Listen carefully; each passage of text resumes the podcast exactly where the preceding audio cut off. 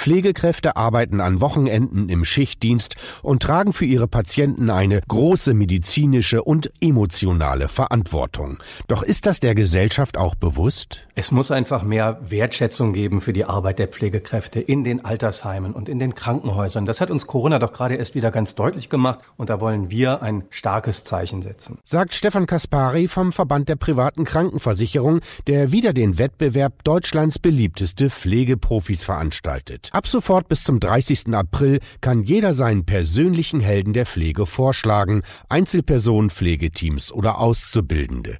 Machen Sie jetzt mit. Infos gibt's unter Deutschland deutschlands-pflegeprofis.de